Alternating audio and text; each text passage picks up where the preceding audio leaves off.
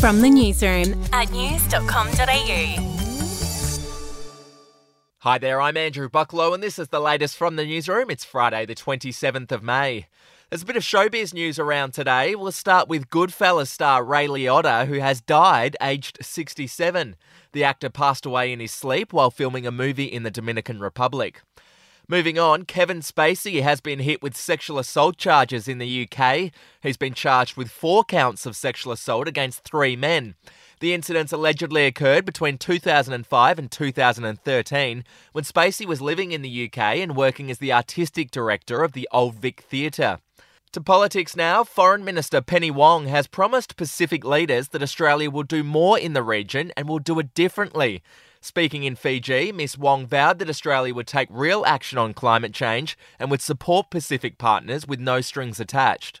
That our commitment to you is this we will work with you to make our Pacific family even stronger. We will listen and we will hear you.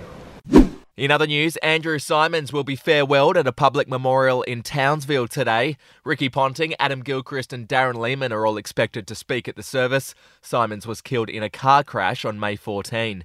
We'll be back in just a moment. Hey, I'm Felicity Harley and I host Healthyish, where we chat to experts, influencers, and people in the know from around the globe to arm you with the knowledge to make healthier decisions for your mind, body, and soul. I think if we're going to be focusing on health, like sleep is probably the biggest component Oh, of that. I, I think sleep is the cornerstone. Like choose the harder option because I've never woken up and gone, I regret that run that I went at 4 a.m. I've never done that. Search for Healthyish and Extra Healthyish wherever you get your podcasts. To showbiz, well, the last ever episode of Ellen's talk show has aired in the United States. The comedian used her final monologue to talk about how much society has changed during the show's 20 years on air. When we started the show, I couldn't say gay on the show. I was not allowed to say gay. Uh, I said it at home a lot. I, you know, what are we having for our gay breakfast? Or pass the gay salt? Has anyone seen the gay remote? Things like that. But we couldn't say uh, gay. I couldn't say we because that implied that I was with someone. Uh, sure couldn't say wife, and that's because it wasn't legal for gay people to get married. And now I say wife all the time.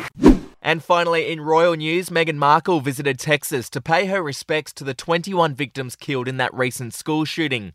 Visiting in a personal capacity as a mother, Markle laid flowers at a memorial that's been set up to honour the victims.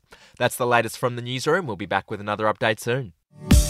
Follow or subscribe to From the Newsroom wherever you get your podcasts. The podcast Faith on Trial looks into Hillsong, both in Australia and the US, and takes both the listener and hosts on unexpected twists and turns in the story of Brian Houston and the Singing Preachers. There are two incidents involving Pastor Brian. The Australian journalists uncovered a litany of alleged criminal behavior in the megachurch. Financial gifts were being given to the leaders of the church. Listen to Faith on Trial Hillsong ad free on Crimex Plus on Apple Podcasts today or wherever you get your podcasts.